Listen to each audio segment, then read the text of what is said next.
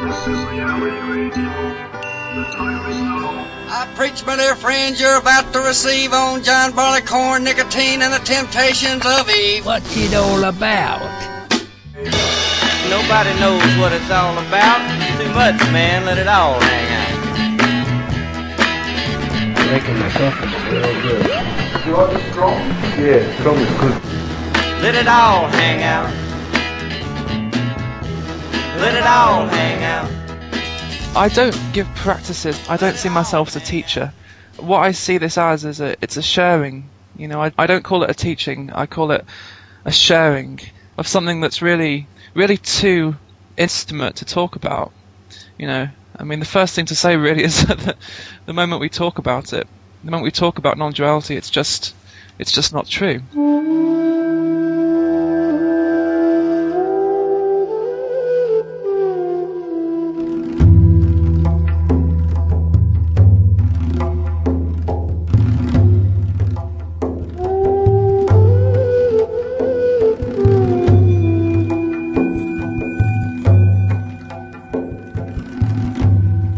Welcome to the Urban Guru Cafe. This week, Areti speaks with Jeff Foster.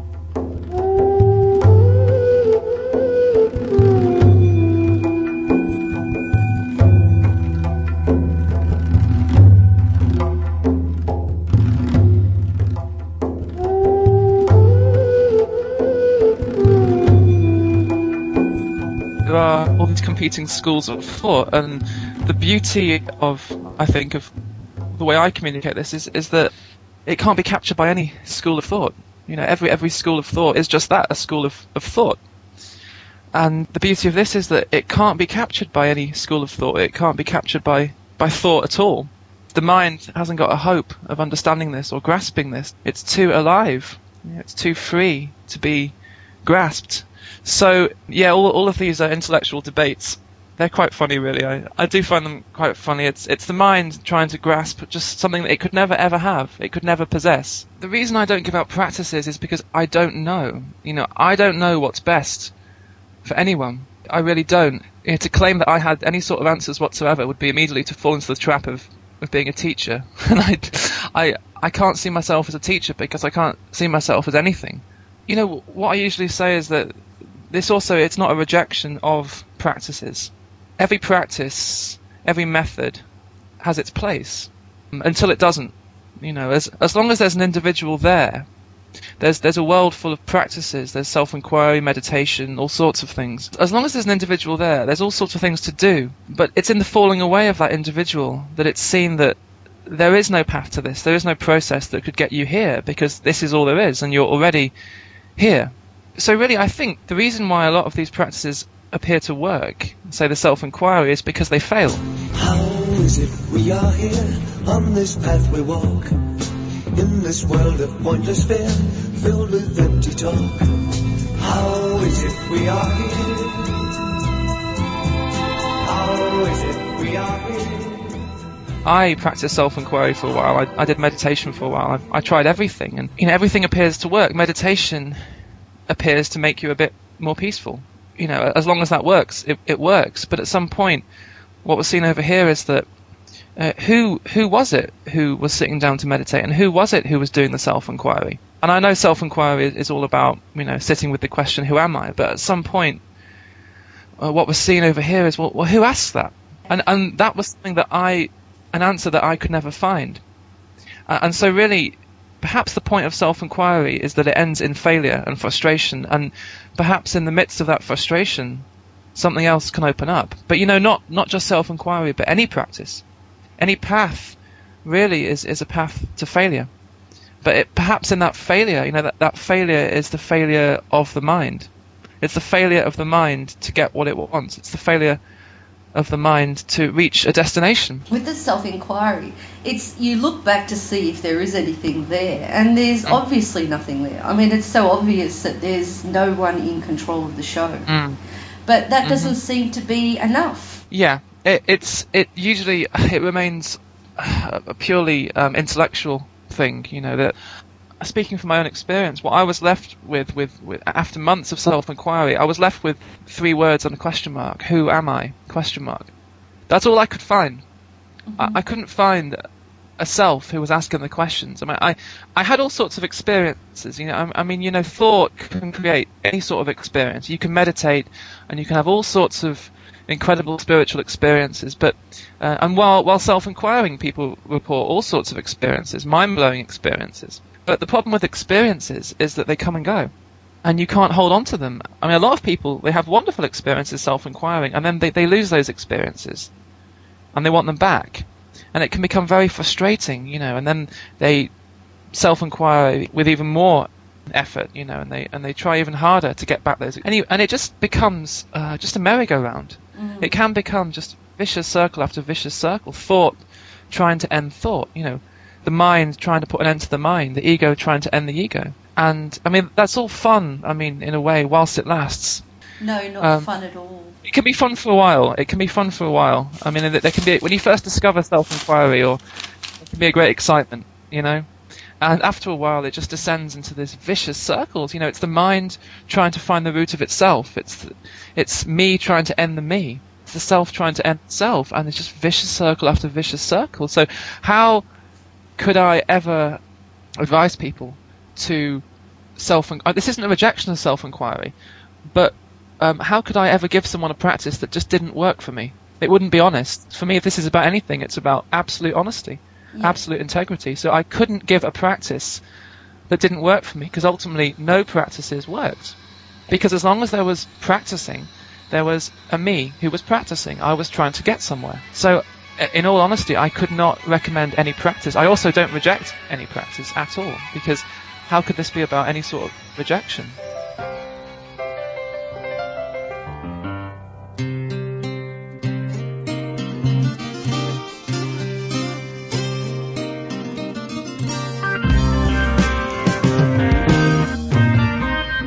You say this is the absolute freedom which cannot be reached through any sort of effort or non effort. So, where does that leave us? No practices, no effort, no non effort. Where does that leave the seeker? the seeker is always looking for something to do, and you know it's it's always the wrong question. What can I do? Is mm-hmm. always the wrong question. This, the way I, I see this, it's not about a doing. It's not about what can I do. the moment you into the the doing game, you've always. You, I mean, you're already a, a million miles from this. You know, it's. I like to use the word seeing. It's about a seeing, not a doing. And the, the doing, the doing plays itself out. I mean, I would never say to anyone, stop practicing, stop doing, you know, as if they had the choice. But, I mean, I'll tell you, over here anyway, what, what was seen is that uh, after years and years of seeking and misery and frustration and depression and, I mean, everything, when this was seen, what was also seen is that it had nothing to do with anything that I'd done or hadn't done. Nothing. Because it had nothing to do with me, it had nothing to do with the seeker. So, the, the little seeker runs around, runs around the world trying to, to do, to do, to do, to do. And every practice appears to work for a while until it doesn't, and then there'll be a seeking for a new practice, and and the seeking just goes on and on and on. So this isn't about feeding that seeking. It's not about feeding that. It's about a seeing, a seeing, and there is no path to that seeing. And see, this is the point where the mind gets completely frustrated because it hears that and it comes up against a brick wall, an absolute brick wall. And what it thinks that I'm saying is that we should do nothing. That that's what it might hear. That's often what's heard is that this is about doing nothing, and of course, then doing nothing becomes another doing. Of course. You know, and it yeah, and it thinks this is about giving up, and then of course there's the effort to give up, and it, and it you know, and it hears that if the seeking is the problem, then I need to give up the seeking. So it tries desperately to give up the seeking. It seeks the end of seeking, and that's more seeking than ever. That can get more miserable, More, more frustrating than ever. Mm. Exactly. Trying to give up the seeking. So what I always say is that, you know, if if you were doing the seeking, if if you were choosing to seek, you would stop seeking right now, and you never would have started seeking in the first place. If you were doing it, you know, if you were doing the suffering, you would stop suffering right now. So what becomes absolutely clear is that you're not doing any of this. This is this isn't you doing the seeking, so it's not your responsibility to end the seeking. this is oneness looking for itself. This isn't you doing it, just in the same way that you're not doing hearing or doing seeing or doing thinking. You're not doing seeking. And it's in the seeing of that. It's in the seeing of that. And of course, this is why this is why we're really doomed from the start. The moment we talk about non-duality, because the moment we say something like it's about the seeing, so the mind goes right. You know, how can I do that seeing? So that's why I always say it's not about the understanding. This isn't about. This could never be understood. I mean, I used to think that I understood this ye- years ago, you know, and I'd done all the self-inquiry and meditation, and I thought I had an understanding of non-duality. And of course, the moment you think you have an understanding of non-duality, you know, um, this is about an understanding. It's about a falling, you know, it's a falling um, into the mystery of it, into the not knowing. And it's in that not knowing that the whole that whole intellectual game, all those debates and the right versus wrong and the inquiry uh, and the self-inquiry or not, meditation or not, you know, pr- to practice or not, all those intellectual arguments, they just fall away. They just become irrelevant. It's not a rejection of those at all because those intellectual debates, they play out. They play themselves out. There's a perfect harmony to this and, and those debates, they go on for as long as they go on, you know. And, and I know years ago I was incredibly intellectual about this. And I used to have all of those debates and the ego loves that. It absolutely loves that right versus wrong thing. Yeah. But at some point, it just becomes so tiring. And tiresome. It's so ex- and tiresome and exhausting, and it's and the whole thing misses the point completely. You know, it just misses the point. And the point is, the point is that there is no point. It's about a seeing. It's about falling into the mystery of it, and that isn't something that you can do because it's what's already there. It's what's already happening. It's what's this is already the case. And, and what was seen over here is that the reason that Jeff, that the seeker, could never find this was because it was staring him in the face. You know, he was looking for something that he had never lost. It was already there, and in that in that seeing, you know, um, it was in this seeing that Jeff, that the seeker, had played his whole life out, and it was in this seeing that the seeking had unfolded, and it's like this seeing is it's everything, and the the little seeker. I mean, in their innocence. I mean, this isn't to condemn the seeker. This isn't to blame the seeker. It's, this happens in absolute innocence. Like, forgive them, Father. They know not what they do. This seeking is it's looking for something that we could never have, never. And that that's the beauty of it. You know, this cannot be had. This can't be possessed. It's absolute freedom. You're listening to the Urban Guru Cafe. This week's guest is Jeff Foster.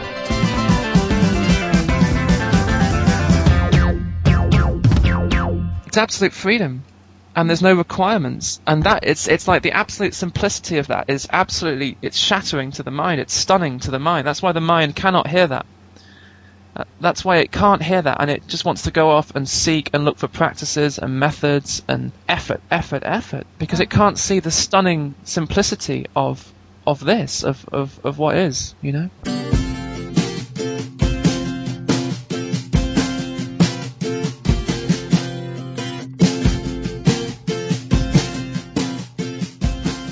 Let's talk a little bit, bit more about that idea too about if there's nothing to get, you know, there, there's, there's nothing to get, there's nobody to do anything, and how Mm. sometimes people can fall into this nihilism. Oh yeah. yeah, you know that one? My goodness, my goodness. Yeah, so all these concepts, there is no one, there's no choice, there's nothing happening, it's all a dream, you know, these can so easily just be, be taken on as another religion. I, I've seen this happen so often in, in the, the meetings that I do. Um, people have taken on, say the concept, there is no one, and they absolutely believe that there is no one. You know, and it's a person believing there's no person, it's a self believing there's no self, but they cannot see it because they've stopped. It's like they've taken that on as a religion and they've just closed off their ears, they've closed off their eyes, and they've stopped listening. And these are some of the most miserable people that I've met, you know, and, and I, I really relate to that that's exactly how I used to be. Years ago, I, I had, I, I had taken all this on as a religion and, you know, I, I was absolutely miserable, but I didn't realize it at the time. I didn't realize it. I, I thought I, I used to believe that I was awakened, enlightened, because I'd, I'd come to this place, and I think a lot of people relate to this, because I, I hear this a lot. I've kind of fallen into this very empty, very dead place. I kind of fallen into the nothingness.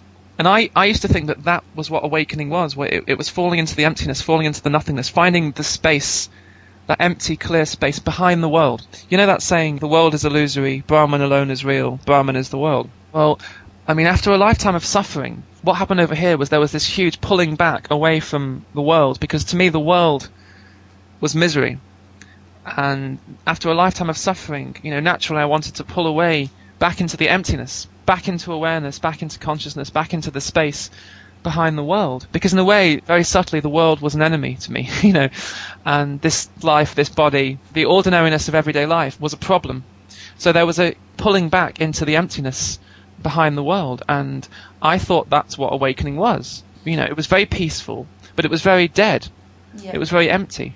And I, I remember very clearly, uh, and I think, and um, a lot of people relate to this, I think. I, I used to spend days, weeks, uh, just walking around. I, I used to live in um, Oxford, England, and I would just walk around for hours and hours and hours and just in that nothingness, nothing would be happening. You know, and it would be a beautiful sunny day and people would be laughing and joking and kids would be screaming and I would just be walking around just absolutely empty. Nothing was happening. Nothing could touch me. And in a way, it was very peaceful. After a lifetime of misery, it was kind of, it was a relief to be in that place. But there was something very dead about it. It was a mind construct of what It was. non-duality is. Yeah, it was, Absolutely, yeah. absolutely. I mean, it was seen so clearly that there was no person, that, but there was nothing. Not only was there no person, but there was nothing. It was just absolute emptiness. Now, what I completely missed, of course, was that emptiness is form. You know that that Brahman is the world. That you know I'd fallen absolutely into this into this. Abs- it was detachment. It was absolute detachment. Um, but I thought that that was what awakening was, and I think I've heard this from a lot of people, and I think a lot of people get trapped there. That awakening is about detachment. It's about falling into the emptiness, and and of course, you know, as long as there's that emptiness behind the world, that there's there's separ- That's more separation than ever. Oh, that's more separation than ever. That's in a way that's absolute separation. But I, the funny thing was, I, I couldn't see it at the time. I thought that was awakening. So I, remember I remember very clearly um, after I'd spent just a whole day just walking, walking, walking, and nothing was happening. And I went to lie down in a in a field in Oxford, and I I just remember lying there and I looking up at the trees, and the sunlight was shining through through the trees, and there was this this ray of sunlight, and I just saw it, and I remember it was like this voice. It, it was, and of course it wasn't a voice, but there was this sense of Jeff, for God's sake, live. Live, live. You know, this world is not a mistake. This body is not a mistake. You know, form is not a mistake. And this astonishing thing started to happen was that this, this emptiness started to collapse back into the form. It's like the no one became a someone again. Yeah.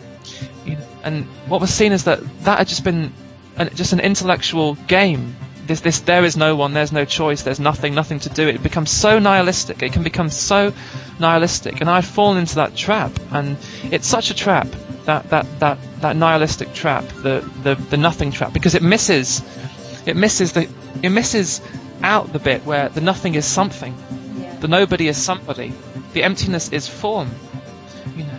So over here, what happened is that whole thing collapsed back into a very ordinary life, and it was like there was this joy, this joy returned, because that that place of nothingness, of emptiness, had been so joyless, it had been so dead and empty, and I'd missed out this this life, this ordinariness of this human existence, because I thought, you see, I thought in my arrogance really that, that that was a mistake, that this life was a mistake. It's not a mistake. It's only a person who's separate from this that would see this as a mistake. You know. And so this whole thing collapses back down into a very ordinary life, but what's seen as that that ordinary life is the absolute miracle.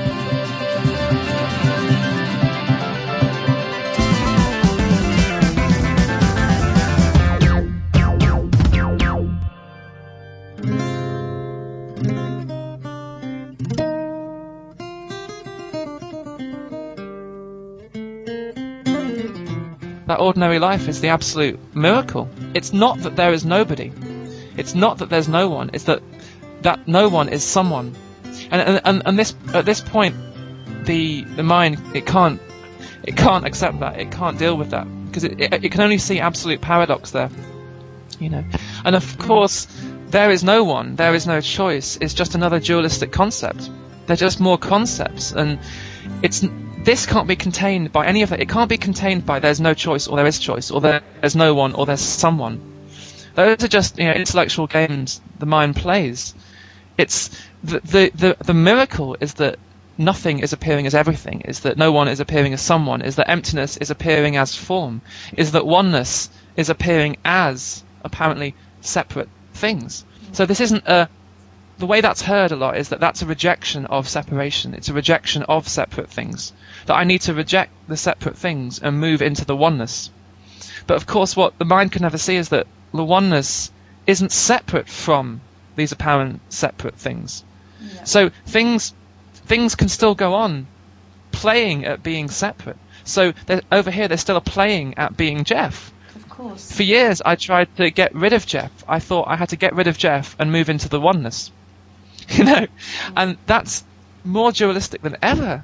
You know, oneness is not a rejection of Jeff. You know, it's like the wave isn't a rejection of the ocean because the wave is the ocean. So Jeff or anyone, not, not that I'm special at all. This is this is true for everyone. You know, the individual is already it's in the already. You see, and already a perfect expression of that oneness. So there's no need for any rejection because rejection is separation. And this isn't about any sort of rejection. It's the seeing that everything is oneness. And that means everything is perfectly itself. Yeah. It's like so the, the the the cup goes on being a cup and the body goes on being a body. You know, it's chop wood and carry water. Chop wood and carry water. But it's all seen to be the absolute miracle. It's the mystery. It's something coming out of nothing and where it's coming from and where it's going, nobody knows. but it's a play. It's light, you know, it's it's got that dreamlike quality. It's not serious. And these intellectual games can get so bloody serious. Mm. And you know that when you have seriousness, you have ego, you have mind. This is the nature of this. It's light. It's light. You know, it's a play. Yeah. It's not serious. It's not heavy. It's not solid. It's it's a play of oneness, and that can't be captured by any concept. Even these non these so-called non-dualistic concepts. There is no one. There's no choice. They're just ultimately they're just concepts, and it's such a mistake to take those on as you know as a new religion, because this can't be contained by any concept, and that's why it's so gorgeous. It's so beautiful. It's so alive. It's so free.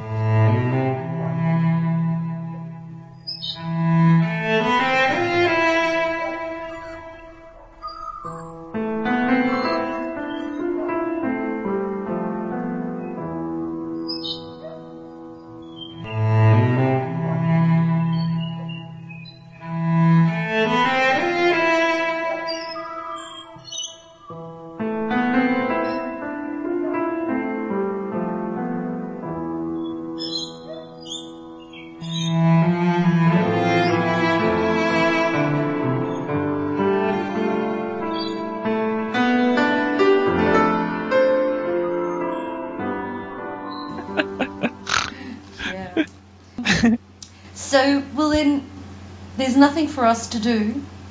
There's just the falling away.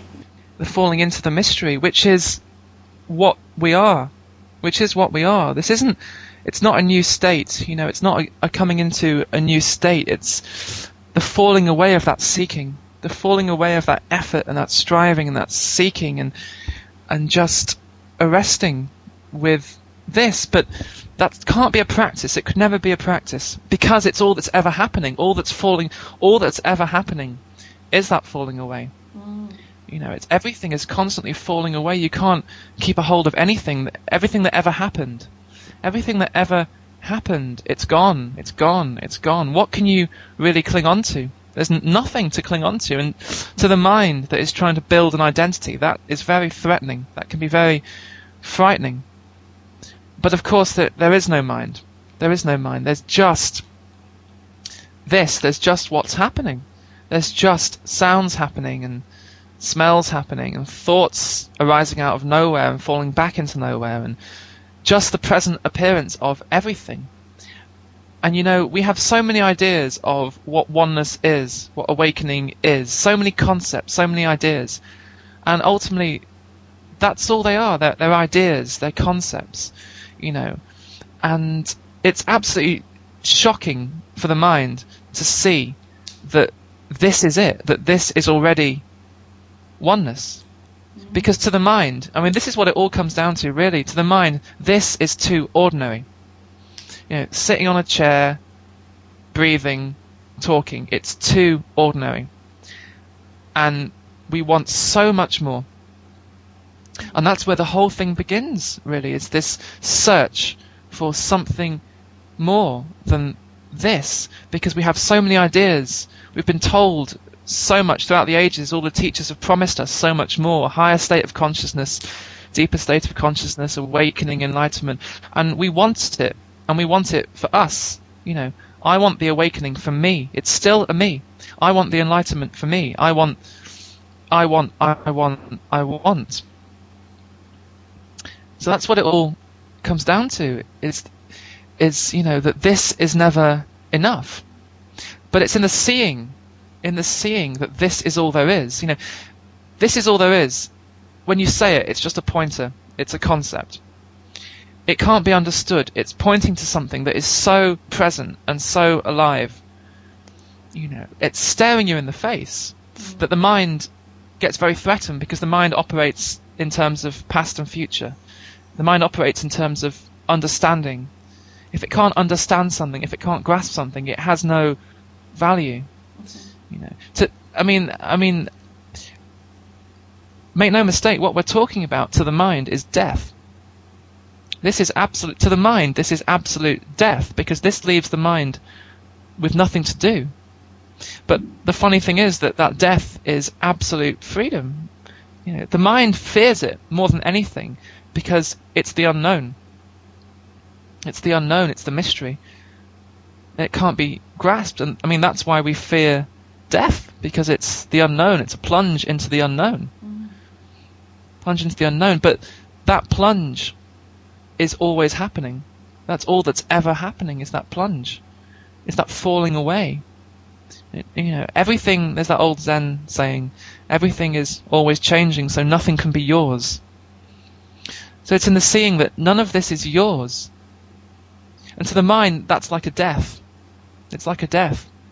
You know, we, we talk about me and my life. We talk about losing my life. But as Jesus said, you know, you have to lose your life to save it. It's in the seeing that none of this is yours and you can't have it and you can't keep it. And that's why it's so precious. that's why it's so astonishing. That's why it's the miracle.